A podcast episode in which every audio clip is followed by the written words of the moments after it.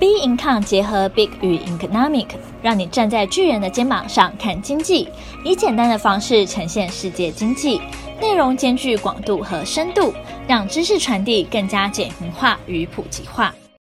各位听众好，欢迎收听投资前沿新观点。今天由我们财经诸葛 David Chen 向各位听众聊聊联准会持续升息，吓不倒专业投资人。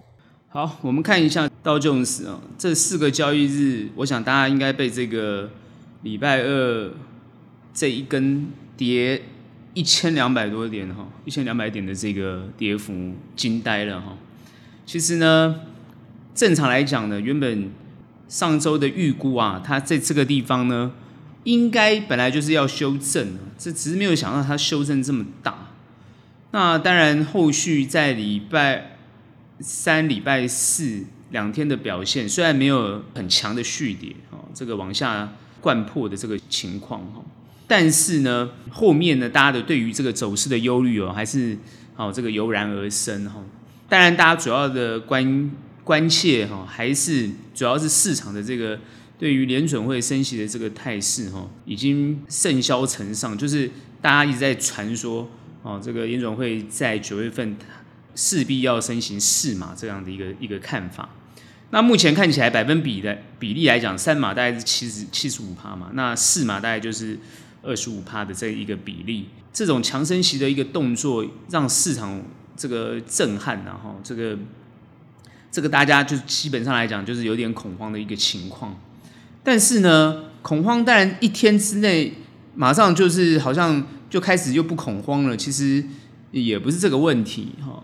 大家就是一下恐慌，一下不恐慌，到底是怎么样的状态？哈，其实主要还是担心联准后面的动作，还有整个经济的后面的一个情况。因为如果联准会这么样的强强制的升息，那代表说通膨它是没有办法抑制的。事实上，联准会在很多的动作上来讲，已经受到很多的非议。哈，那在这个非议里面呢，当然，我觉得鲍尔他非常克制自己一些言论。哈，那当然。当然包含其他的这些委员啊，很想说什么就说什么啦，就是随便乱讲也没关系啊。那这个鲍尔当然他本身来讲就不大能够乱讲，但是他的态度会影响市场，这是事实。只是说影响市场，但是呢会影响到这么多。目前我们看到大部分的数据，油价其实还好，大概布兰特原油它应该是在九十块哈。目前看到九十块，我们上周提它八十八十八块，现在才到九十块，其实。就还好，油价并没有很大的升幅哈。比特币跌破两万，现在在一九七，其实也都在这个区间里面哈。再来，我们反观就是其他的一些数据，看起来也没有什么太大的呃变化。主要大家一直在谈到这个包含 CPI 跟 PPI 的问题，主要都在讨论这些，去猜测或者是去推测联准会的动作。那最近这几次的这个大跌的一个一个态势，主要就是呃 CPI 的一个情况哦。那其实你要知道，八点三、八点二、八点五，这个八这个这个讲来讲去，其实就是一直在观察这个呃 CPI 包含呃核心 CPI 的一个变化。那当然比较令人担忧的，还是在于呃物价的问题，还有薪资包含租金的问题，大概几个关键的问题。就是大家看到这些数据都非常担忧哦，因为呢，大家基本上大部分人都知道，就是说只要是房租上涨，包含薪资上涨，这个会造成通膨的螺旋的螺旋性的上升。也就是说，这个通膨压不下去哦。如果是今天你涨到这个两项，那包含美国又基本上是失业率非常的低哦，就是你基本上来讲，你你你完全看不到抑制。哦，通膨的这种这种点，哦，其他的数据呢看不到，然后你就会担心这个物价持续上涨，压制不下去，所以逼得联准会它，大家当然就是很自然觉得联联准会就是一一会持续升息。现在所有延续的声音很有趣，市场解读很很多延续的声音就是第一个，明年不会降息，所有人就幻灭了，明年不会降息，就所有人幻灭啊。那再来呢，明年会经济衰退，然后再来呢，明年呢？哦，看起来就很糟嘛。就是明年呢，升息的幅度四趴以上啊，有人就喊到四点五。那今天的新闻呢？好，台湾我们看到今天的新闻，莫名其妙去访问莫比尔斯。那莫比尔斯讲说，如果联准会要压抑通膨，你升息的满足点啊就是九趴。好，那因为现在呢，呃，CPI 八点三嘛，那你要抑制通膨，你就九趴。这个九趴都出现了哈。我的印象中九趴，以台湾来讲九趴，不是在我比较年纪轻的时候吧，就没有看到哈。自从零八年海啸之后，这个低利率维持了非常长的一段时间，就是零八年到现在，你去想这个低利率维持非常长的一段时间。如果说明年就要调到九趴，那这又是什么世界呢？啊，我认为这些东西都有点过激了哈，因为现在来讲，我听到大部分的一些分析就是说，联准会为什么要这么强升息？它就是要让这个。呃，抑制消费，各位，这很严重。你强升息的目的是为了要抑制消费。那如果人人都不消费，那你经济是肯定要衰退的。也就是说，我要升息到大家都不消费，那你不消费呢？你物价就不会再涨了，是这样的道理吗？那你不就是造成通缩吗？所以最近哦，这个最新的新闻是访问马斯克跟女股神啊，伍德，他们两个都认为这个联储会疯了嘛。所以那个伍德现在就是狂抄底啊，就一直买啊，对不对？跌多少买多少，他觉得联储会疯了嘛，一直升息，要你缩表你不缩表，你一直在升息，你到底脑袋有没有清醒？这个大家在狂骂他，所以我们现在必须要去思考，就是市市市场上大家一片的骂声，哦，而且联准会的升息是影响到全世界，因为现在哦 ECB 哦也要升息了。哦，之前他其实按兵不动，那现在他也要狂升，啊，要强升息，因为他的利息要追上美这个美国，主要就是他有没有追上美国不重要，主要是他的欧元就是一直贬嘛，哦，跟这个美元的差距越来越大，美国太强了，因为你升息，美元就会强嘛，那你去想想看，美元这么强，然后又升息，那其他国家最大的问题是什么？其他国家最大的问题就是，尤其是这些哦借美债的国家，基本上来讲，他到时候就是会还不出利息来，甚至就是倒债，这个问题很严重。那这不是这不是海啸可以解决的问题，这是全世界已经走向一个无底洞啊！这个无底洞就是经济衰退的深渊呢。那通膨就不会下来啦。那你以为升息就是就解决通膨了吗？反而没有解决通膨啊。所以很大的问题就是说，它是要抑制什么东西？抑制高的价格嘛。所以现在问题出在哪里？就是价格的问题。不管是任何的价格，你看到的价格，原物料啊、油价啊、呃、食品啊、哦、生活用品啊，各方面的价格、股价啊，包含股价都是一样的。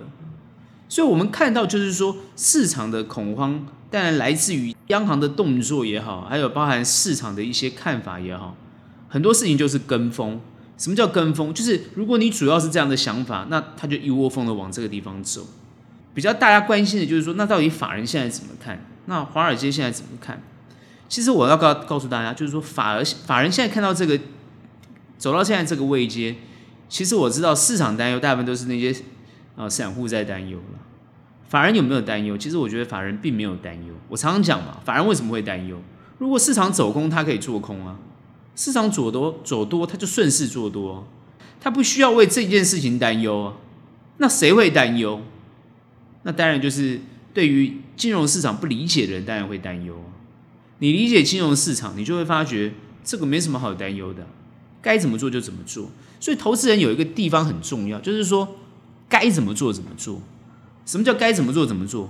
就如果你知道未来会长那个样子，你就按照未来长那个样子去做策略规划就好了。所以主要的关心，主要还是关心未来，而不是你担心那个气氛。好，那重点来了，为什么大家会用这个气氛来影响自己对于行情的判断？其实不是用气氛来影响行情判断，而是我们会比较关心的就是说，它未来的走向会怎么样？就是它未来会怎么走？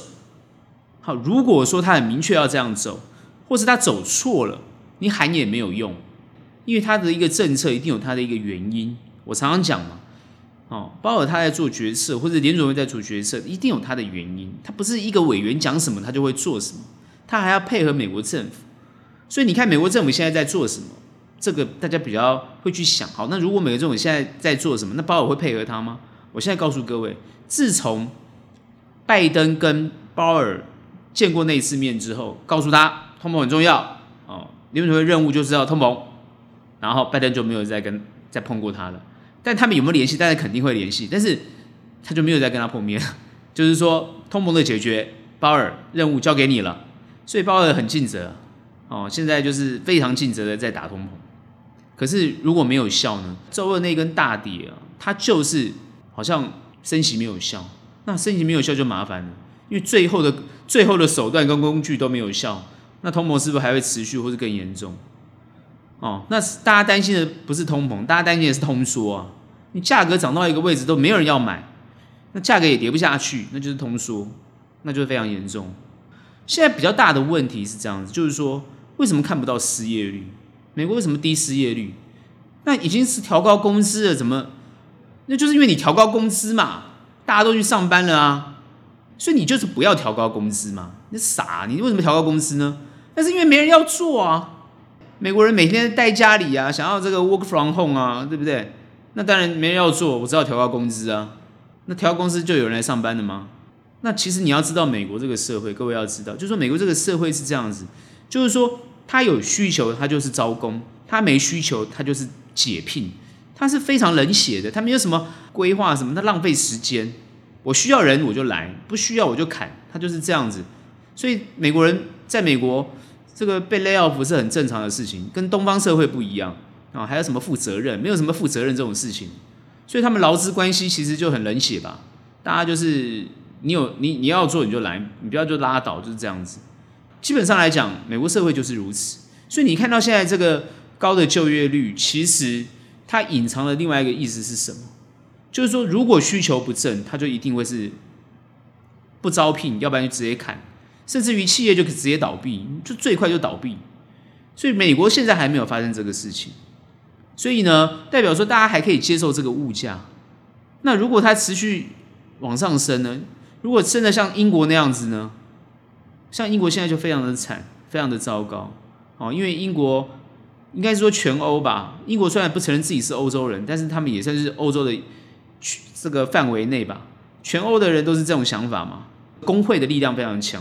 所以动不动就给你大罢工，要不然就是呢捷运罢工，要不然就是呢铁路罢工，要不然就是航运罢工，都是民生攸关民生的东西。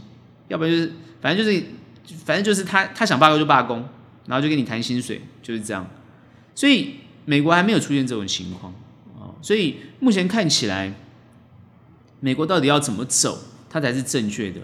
目前看起来，拜登他为了其中选举。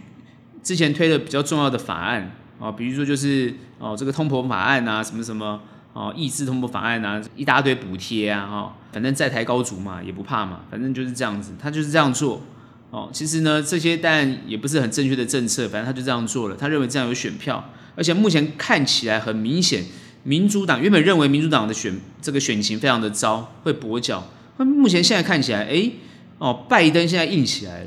哦，他最近在宾州哈，应该是宾州哇，他这个讲话这铿锵有力哦，直接挑战这个川普川普们啊，川普帮众们 好，然后呢，认为他们是分裂国家民主重要的这罪魁祸首，非常强硬。后来川普马上后面也补枪啊，认为拜登才是破坏美国社会民主自由的罪魁祸首，两个反正在互骂就对了。但是民主党很明显的在几个重要的。最近的几个，包含阿拉斯加的这个选举，哎，竟然补选啊，竟然让这个一个新人啊，然后让他当选了，反而培林落选。所以在几个这个重要的关键选情上来讲，哎，竟然民主党获胜。所以大家突然发觉奇怪，怎么反转了？原本大家认为共和党声势很旺，而且呢，民主党非常低迷，哎，怎么看起来，哎，反而民主党这个慢慢的呢气势起来了？那代表其中选举呢，哎，看起来应该是没有什么太大问题。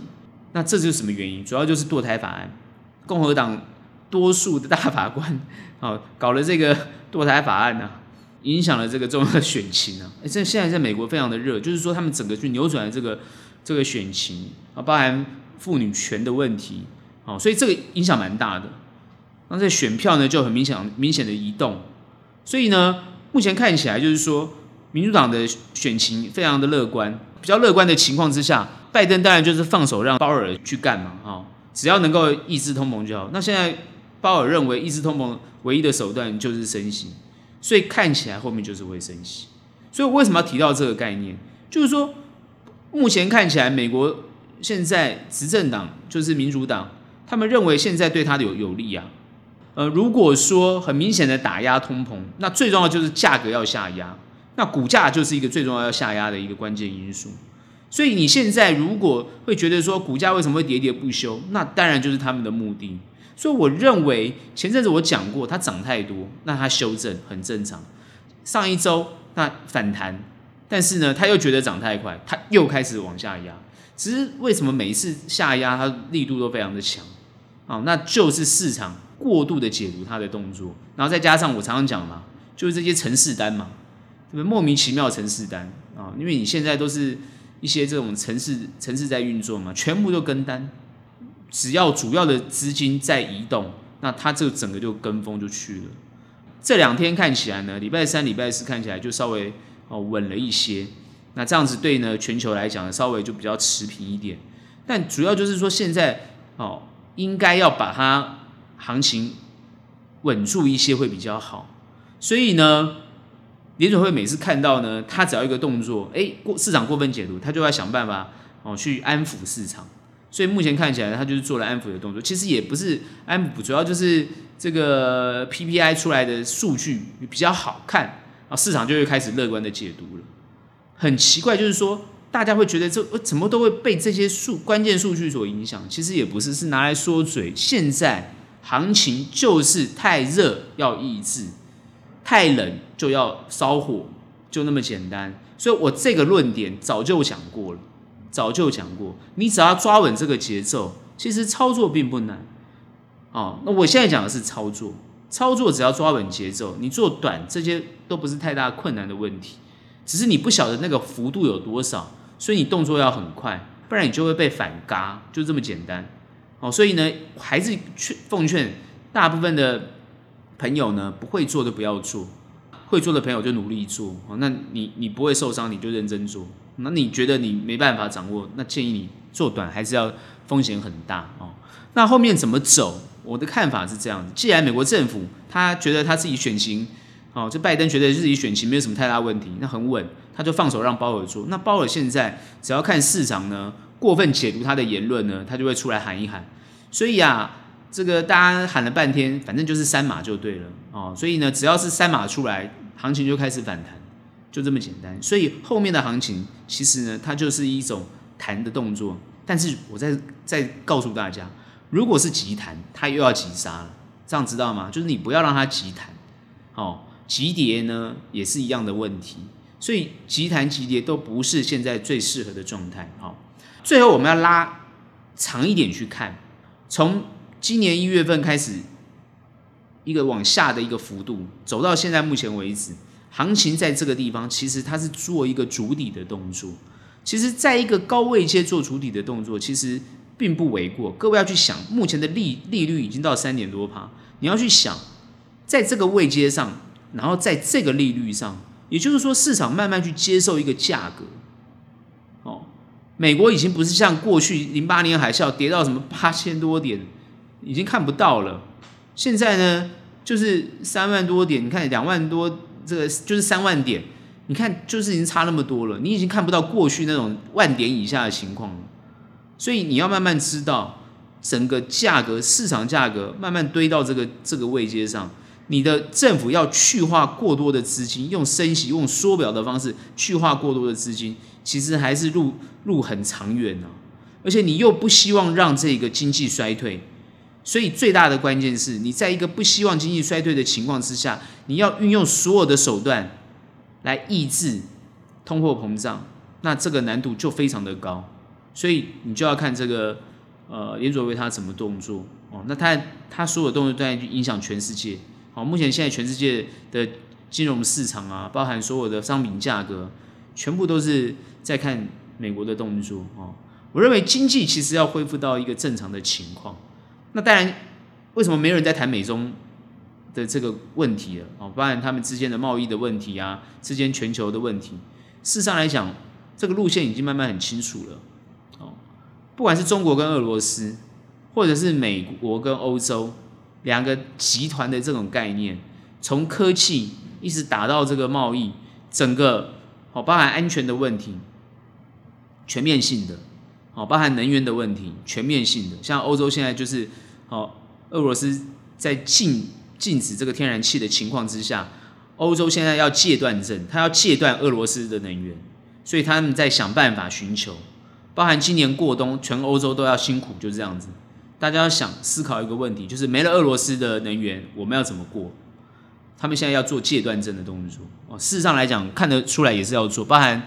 增加核能的这个反应炉啊，然后包含这个启用核电啊，甚至有些国家已经启用这个燃煤了。现在目前已经看到已经燃煤了，启用燃煤了。你没人在跟你讲这个什么气候变迁的问题啊？气候变迁已经是狗吠火车了。所以目前看起来就是这种局面哦。所以呢，未来的经济局局势呢，好慢慢在持续做变化。我们当然也会持续好去关注这些变化。那当然这些操作呢，我们顺着这个盘势的变化而做。所以呢，如果下一周出现反弹，我觉得当然都是一个好的机会点。但我刚刚为什么讲说在高档筑底是一个非常重要的关键？我之前已经讲过了哦，中长的布局其实都可以慢慢去观察。好的好的公司在被杀下来之后，你都可以才持续在这个地方做布局，持续观持续用持续用这个观点看后面的行情，我都没有改变哦，因为它很明显在这个地方就是做筑底的动作哦。我认为明年度哦。如果是四趴以上，什么四点五趴、几趴，我认为它会进入一个合理的阶段。华尔街都认为明年会这个降息，它降不降息哦，不在于你你的看法，而是呢，主要就是美国社会对于薪资的问题、对于需求的问题、对于这些商品价格的问题，它能不能够呢认清事实真相，把它趋于一个稳定的状态，而不要持续的。哦，去炒作它，我认为这才是一个比较根本解决问题的办法。哦，那当然，我觉得最有趣是看到中国，哦，中国之前在打房，哦，打房地产，最近就慢慢开始要恢复了。哦，其实房地产的一个拉动非常的重要。哦，我最近在看，就是说房地产拉动一个国家的经济。哦，照理讲，有些人会觉得说是产业，哦，比如说像呃德国啊的汽车产业啊。或是呢，很多国家的，比如说美国的科技产业，去拉动了一个国家的经济，啊，那当然是对于这个做外销啊，或者是做贸易的动作，其实在国内需求的拉动，通常都是从房地产开始，它拉动的非常的多，所以你会看到中国如果透过它呃内需，然后呢，它透过，因为它现在呢，因为美中贸易战的关系，它要强调内循环的概概念，所以它必须什么都要自己来。那基本上他要想办法拉动自己国内的经济，他就不可能让他的房地产泡沫。所以你去想，怎么打都没有用，打房打房打久了也没有用，它就是一个必须要去拯救的产业。所以它慢慢的又把它恢复。房地产拉动的东西，包含原物料拉动的东西就非常的多，包含金融投资各方面拉动的东西是非常的多。哦，产业、民生消费，然后包含了这个呃人民的薪资。都影响非常的大，所以呢，目前慢慢看，很多国家已经开始寻求内需的动作，包含对外贸易的动作，然后他必须要强化自己有能力做出口的动作跟内需的动作。我认为美国现在只顾自己没有错，那他能不能顾得好，那也要看后面的变化。所以呢，各个国家当然都在想办法自己做努力啊。我不认为未来会不好，什么有人提到明年啊多惨要多惨，我不这么看。哦，我不认为明年会惨到哪里去，哦，就算再惨，你也可以做空嘛，不要担心嘛，不是惨不惨的问题，而是有没有对策的问题。所以我现在看到大部分人都会提出一些对于经济衰退，那怎么不让经济衰退的很多的对策。我认为对策是很好的，那执政者呢，就是想办法按照这些对策呢来去执行，就算错了，有没有容错的空间？我认为也有，哦，所以呢，也不用太大的担心。所以呢，什么会不会打起来？会不会怎么样？这些都过滤了啦。所以市场都是被这些人呢喊出来，就是说喊久了，哦，像现在最近谈的这个什么台湾政策法嘛，就是哦、美国对台湾的政策法，那真的要讨论这些事情，那就是好像要去触怒中国，类似等等这些动作，这个待会谈。主要就是说这些东西是不是也会去影响到行情？我认为目前不会啊、哦，所以呢也不用多虑。啊，目前我们就是看还是紧盯着这个美国的数据跟联准会的动作。那大部分的法人看什么？看企业的数据。所以呢，呃，各位呢，如果对投资啊，当然还是会持续关注的话，那你就看企业的数据，就是说企业能不能够在这样的一个环境跟氛围里面能够持续获利。如果可以持续获利，那就没有太大问题。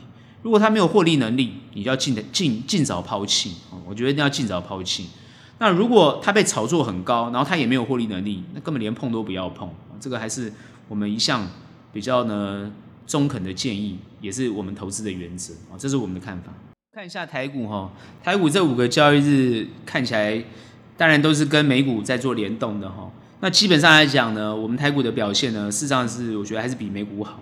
那主要的关键还是我之前一直提到的，就是说，呃，我们的基期比他们低。哦，他们涨得太多，那我们基本上没什么涨，所以呢，基期比较低，所以在这个地方走呢会比较健康。目前从这个地方来看呢，台股呢其实在走一个筑大底的这个阶段。那其实，在万一万点以上筑大底，其实蛮有趣的，跟过去完全不一样哦。等于说是高档筑底的动作。那当然大家都会担心会不会持续破底哦，持续破哦。那有没有重大的利空因素？那现在。这个天大地大，有什么比升息还要更大的事呢？各位要知道，升息，你看这个所有的公式啊，就是报酬率的公式里面，哦，关键的呢就是这个利息，哦，这个利息通常都是不会动的，无风险利率，哦，这个无风险利率是很重要的。基本上来讲呢，我们看到就是说，升息这件事情，当然对于所有金融的牵动非常的大，哦，包含融资，啊，包含借贷的利息，都影响非常的大。那这些东西包含去牵扯到其他的哦投资，那个就影响很大了。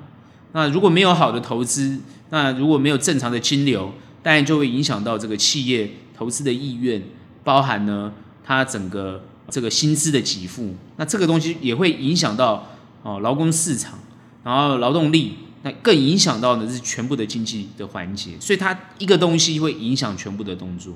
所以现在全球当然就是被。这个利息影响的很大，可是各位要知道，利息是一种好像鼓励，鼓励什么？不当得利啊，应该不叫不当得利，叫做资本。资本呢投入，它没有透过任何的劳务，它就可以赚取赚取这个报酬。也就是说呢，有点变相的鼓励不劳而获的情情况。那我认为，基本上来讲，只要是资本市场，它其实不会鼓励这样的东西。他喜欢这样的东西，但他不会鼓励哦，因为如果说只透过这种资本市场的投资，这个买卖动作，而没有任何的劳务参与的话，其实呢，这是不被市场接受的。以前大家都知道嘛，士农工商，商就是最下面的。为什么？因为他们就被认定是一种买卖的一个行为，是不受重视的，是不被社会接受的。啊，包含你去看这个圣经，也是认为。这个或许利息的是有问题的，所以最近很多人会去思考这个问题到底在哪里。主要就是一般人民众会觉得这个是不对的，但是在资本市场来讲，因为资本投入它必须要有回报，所以很正常。所以由国家或者是由国家的这个金融机构定定利率这种东西动作的时候，它就是定出了一个市场的一个标准，这个标准。就是尤其像中央银行啊，或者像这个联准会这样的一个一个角色，他就定出了一个标准。那定出这个标准，主要就是看看整个金融环境，包含市场上的整体状态，来定定这个标准。好，那我们不在这个地方讲的那么详细，我只讲概念。这概念就是说，它影响的很大，没有错。但是价格也会受到这个东西的联动。各位要知道，什么叫高档整理、高档筑底？这个是一个很重要的一个想法。如果在高档上能够做主体的动作，代表所有的价格都往上推。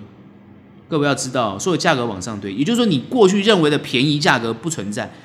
你过去认为台积电要六十几块叫便宜，现在它可能四五百块可能就变便宜，类似这种概念，它多个零。但是它为什么会出现这个现象？哦，那当然就是比如说它的整体成长啊，它的报酬啊。好，你看过去他赚多少钱，现在他赚多少钱是完全不一样的。好，所以它是整体有增加的。但是呢，市场会给予一个合理的价格，也就是说，当它超过了不合理的价格，这个就是通常认为不合理价格它必须要被抑制的原因。通膨主要你到底是什么原因通膨？通膨你的你是被炒作的通膨，还是你是一个合理价格成长的通膨？所以所有国家都会认为每一年大概固定通膨率大概两趴三趴，那叫合理。但是如果你今天非常的高，那它就是不合理。当然要透过手段来抑制。所以现在的升息的目的，当然它就是要抑制这样的一个行为。所以我们现在去看你现在看你公司，就是你现在持有股票的公司，它到底价格便宜还是贵？这个大家都很想要去探讨。主要我们看当然是未来性，还有它的获利能力。所以我刚刚前面讲，法人通常都在看是企业有没有获利能力。当然，我们看最重要的就是你除了有获利能力之外，你有没有一种持续性？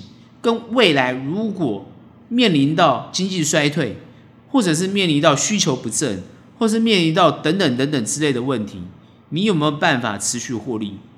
也就是说，你今天的产业。或是你今天所制造出来的商品会不受这些影响，而会持续的成长，这就很关键。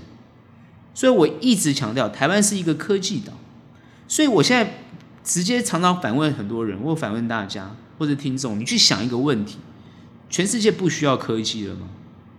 美中贸易，美中之间到底在打什么？全面打没有错。那最重要的关键是，美国看到中国的什么会感到害怕，所以必须打，就是科技嘛。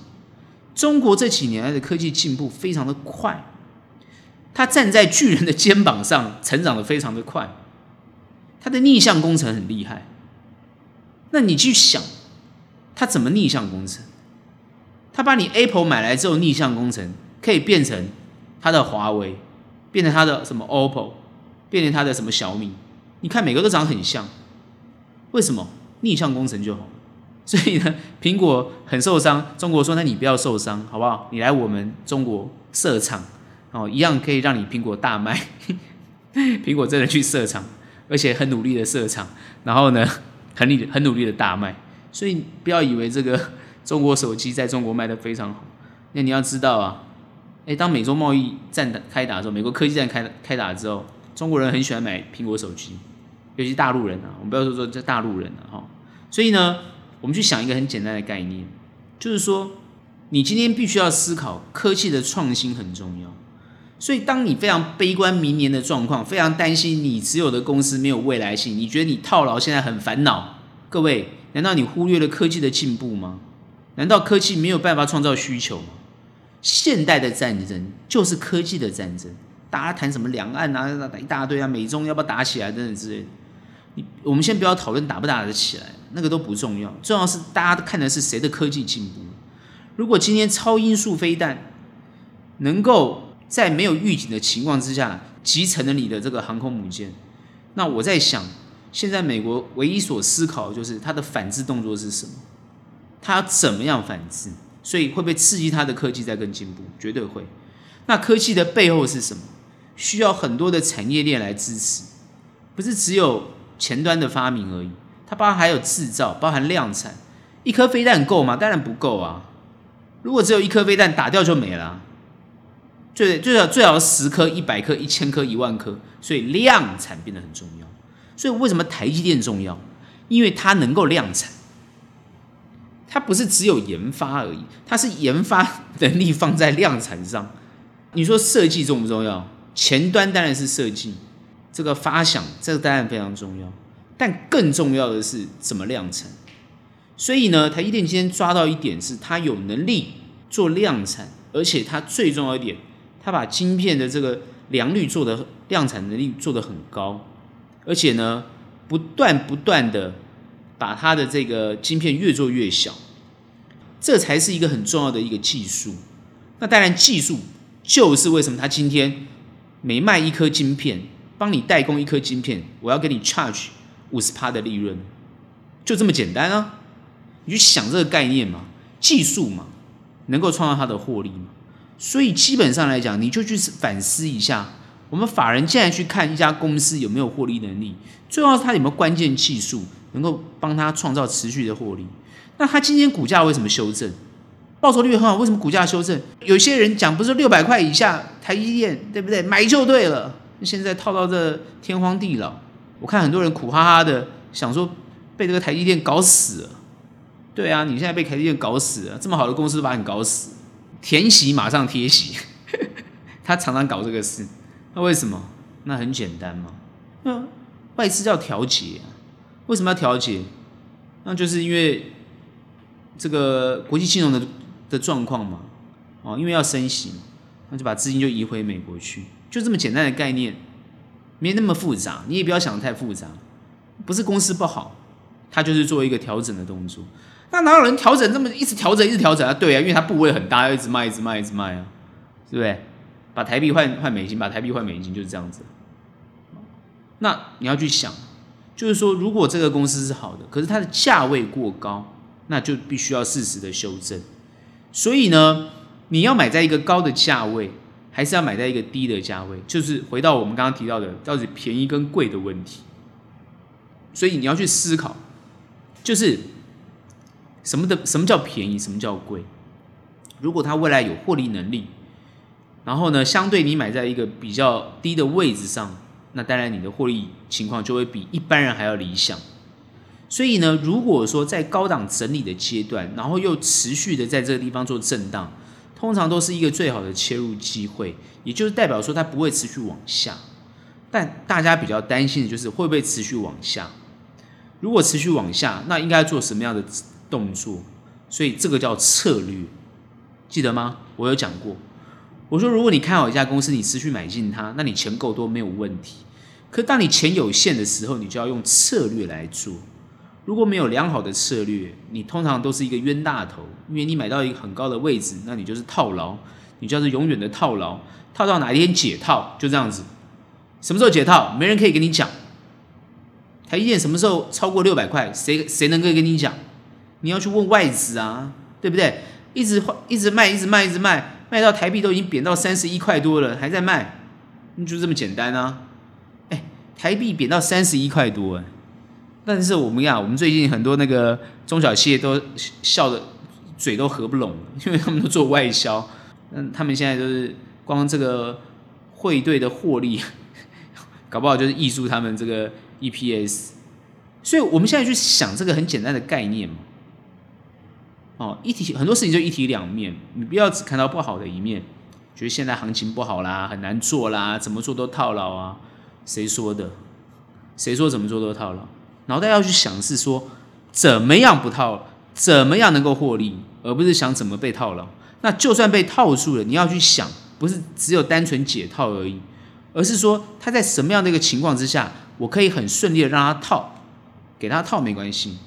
因为我就让它度过这段时间，它会反弹，它会持续的往上，因为它在往上的一个阶段，它又又往下。那在往上，我能不能抓到这个这段一个一个过程？台股七月应该说呃上旬的时候跌到最低哦，你看加权跌到一三九二八哦，七月上旬，可是呢，它在八月中旬的时候。竟然可以涨到一万五千三百三百点以上，那你看这一段，它就是一个很明显的涨幅。虽然我们拉长来看，它是一个横向整理的一个 K K 线，但是这一个这是一个蛮符合我们认为就是一个缓涨修正的一个结构，很合理。它没有急跌，也没有急涨，我觉得这个关键点很合理。所以前波我们从八月中旬跌跌跌跌到九月九月初，很正常的一个修正嘛。所以现在它反弹又做修正，要尤其是在这个五个交易日里面做一个弹升动作，马上做修正，我们也觉得很合理。而且它修正没有修正很多，撑住，而且呢，应该还会再持续往上。所以现阶段来讲。不是一个悲观看行情的时候，也就是说，我认为从专业的角度来看，现在反而是一个很好的契机。下礼拜搞不好就谈了嘛，就是这么简单，弹了就是有机会。所以做多的朋友，你要趁它的反弹能够获利。那跌你不用动作，你没有关系，因为不会做空。但是每一次的反弹都是一个获利的契机。但是关键是，很多人是看到弹了才进场，那就不对了。因为它弹了，你进场，你就可能被套在高高的位置上。所以做短一定有非常大的技巧，绝对不是你在那边看涨追，然后看跌在那边哭，不是这个样子。好的公司一定要认真的布局它，就算它跌，你也可以买它，没有关系，它一定会涨给你看，绝对是这样子。所以呢，我在这地方不是什么信心喊话，关我什么事？我喊什么话？我不需要，我只是跟你讲有获利的契机。那你可以好好把握。我讲了好几周了，其实因为每一次的操作，我们都有获利的机会。事实上，我们也有获利，我也获利的还不错，所以没什么好 worrying 的。只是前阵子那一波大跌，比如说六月初啊，六月份啊，杀一波，六月份被套住的朋友，或是前一波哇，从一月份套到现在的朋友，其实很多一月份套股票套到现在，很多股票已经都解套了，有些股票都解套了。事实上，不要太去忧虑很多状况。当然，有些人一个大波段他被套很久，当然，那因为你不会操作，所以你就一直套住，所以资金就被卡在那个地方哦。所以今天我不讲，因为上周已经讲过，你要听怎么解套，你再听上一集我怎么讲。那我只跟你讲，好的公司在未来会有好的表现，那现阶段它一定会被低估，所以你尽可能去找出被低估的公司。当然，很多人会讲说，我是不是要买那个很低很低的？那个不叫被低估，那个就是未来已经不看好了，买很低的已经没有用了。哦，所以你不要去切入那个很低的，哦，所以主要还是看着这个跟这个大盘行情有关联性的，比如说真的是比大盘还要差的公司，你真的要认真看，哦，它是它是一个什么样的状态？当然很多人会讲，常常看到那种涨得很凶的，根本就没有基本面。对，我还是在这个地方建议，没有基本面、没有获利的公司，其实尽量不要去切入。哦，你说你做短啊，怎么样怎么样的哈？哦，怎么样怎么样，未来性怎么样？好，那个我没有意见，但是尽尽可能不要在这个地方做这样的一个股票，因为很容易受伤。哦，所以还是强调这个阶段。那目前呢，台湾的这个政治状态，哦，我认为我还是一个强调，因为我最近其实花了蛮多时间在，除了看行情之外，然后除了看除了操作之外，大部分时间都在关心这个台湾的政治情况跟这个包含两岸之间的这个状态。内容我不讲，因为其实看了我看了蛮多书，但我详细内容我不讲，我只讲一个概念。其实很多事情大家都很担心，主要就是哎反对党讲的一些事情啊，大家就会很 worry，或者是执政党讲的一些事情可能影响到你，所以你当然就会讲了很多事，很多很多状况。但是我认为不管谁执政，我讲一个持平的想法，就是不管谁执政，谁都不希望。他努力争取的这个职务或职位做得不好，不管是每一个人，他得到某个职位，尤其是在公务机构，也就是帮全民做事情的，他都有他的理想性，他都有他想要做的事情，他当然会努力去做它。当然他做的不对或做的不好，哦，可以去批评，哦，可以去纠正，因为我们有很好的民意机关，他们会去纠正他。我们一般的民众呢，也可以上网啊，可以可以讲很多话哈，因为民主社会嘛，没有问题。当然也希望这个执政者他看到了去修正啊，这个都没有问题。我的意思就是说，这是一个良好的机制，而这个良好的机制呢，它会持续存在，所以你不用特别去，不用特别去担心说被某个政党执政呢，你会会毁了，或是被哪个政党执政呢，你你很惨，其实没有意义的。也就是说，谁执政，他都是想要帮大家做事情。既然想帮大家做事情，你就要鼓励他嘛，你就要给予正面的态度去面对他。我觉得不管是谁执政，当然他做的不对，你要出来讲。你真的不要不讲话，也不要默不吭声。那你说讲了他不会动啊，他也不会改善啊。他如果不改善，你就用下一次的选票把他否决掉，让他下台，换别人来做，就这么简单。这就是一个最基本的民主意涵。所以理性很重要，而不是诉求那种非常不理性的一些行为，那都不正确的。所以我觉得很多事情他做的不对，你可以用选票把他轰下来，没有关系。但是不需要不理性的讨论。所以我看很多一些不理性的言论，或是一些不正确的言论。当我们看了一些这些在位者，或是以前的在位者所写的一些内容，我们慢慢就知道，其实他们在当时做任何的决策的时候，是有很多的考量的。那这些考量，不管对错，事后去证明，有时候对，有时候错，但都没有关系。整体它还是好的嘛，不然不会走到现在嘛。你们理解我那个概念吗？所以。呃，你说你不喜欢谁，那没有关系，你就不要喜欢他嘛。但是也不需要骂成那个样子，我觉得是这样的。所以我觉得理性很重要，理性、中道或中肯，我觉得这很重要。当然，很多人认为这样子不会有选票啦，这样子没人要理你啊，这个我同意啦。但我们又不是选举的人，你们理解我的概念吗？你是投票的人，你又不是选举的人，那选举不就那几个人吗？就那一些人吗？那你就是投票的人嘛。所以你只要看他的政策。是否正确，或者对于你是有利的，你当然就投他嘛，就这么简单就好了，就这么简单。好，所以呢，选举其实呢，我为什么说选举影响不了行情，就是现阶段已经脱离了。啊，我觉得呃，政府应该会让这个呃行情是跟选战是脱离。之前我们认为有关系，那后来因为很确立之后，它就脱离了。脱离之后，现在呢，大家就不用太 care 现在选后面选举的变化会不会影响行情？我认为影响不大了。哦，影响不大。好，那这一点呢，我们还是会持续关注。哦，那我只是告诉各位，就是说这些在位者应该都会很认真做他们的工作。如果他们没有认真做他们的工作，甚至有这么贪污啊或这种问题，民意机关也好，或是民众也好，眼睛都是雪亮的嘛。你看很多弊端爆出来了，不是这些人就是该抓去干嘛就干嘛吗？是不是？该被审判就审判吗？有让他们逃过吗？没有啊。不要太去忧心这些事情，而是要很理性、中道的去想你的票要投给谁，这样就好了。然后至于赚钱的事情，你就专心的去做你赚钱的事情就好了。日子过得好就去过得好，不要去影响自己的心情。还是强调这一点，因为呢，最近有朋友跟我讲，他不看股票，就是看那些政治东西，看了更影响心情。那我就我为什么要这个地方提醒？你干脆都不要看好了，每天追剧不是不错吗？啊，那你追剧好了，我们都不要看，就追剧好了，对不对？追剧搞不好你心情会好一点。哦，所以呢，就这么简单哦，大家就是轻松以对。那我还是蛮看好后面的状况，所以呢，下一周我觉得应该会反弹，反弹呢就有不错的机会。你会说，那如果会往下继续跌？我告诉各位，那要跌的理由，事实上我们看到美国股市跟台股现在没有这个状况，哦，所以我觉得三码应该是比较明确。哦，那如果它变成四码，但它真的会有一个比较大的跌幅哦，那这就代表说联准会真的非常非常的 强硬的哈。这点很多人在问，哎，你要几码？要猜几码？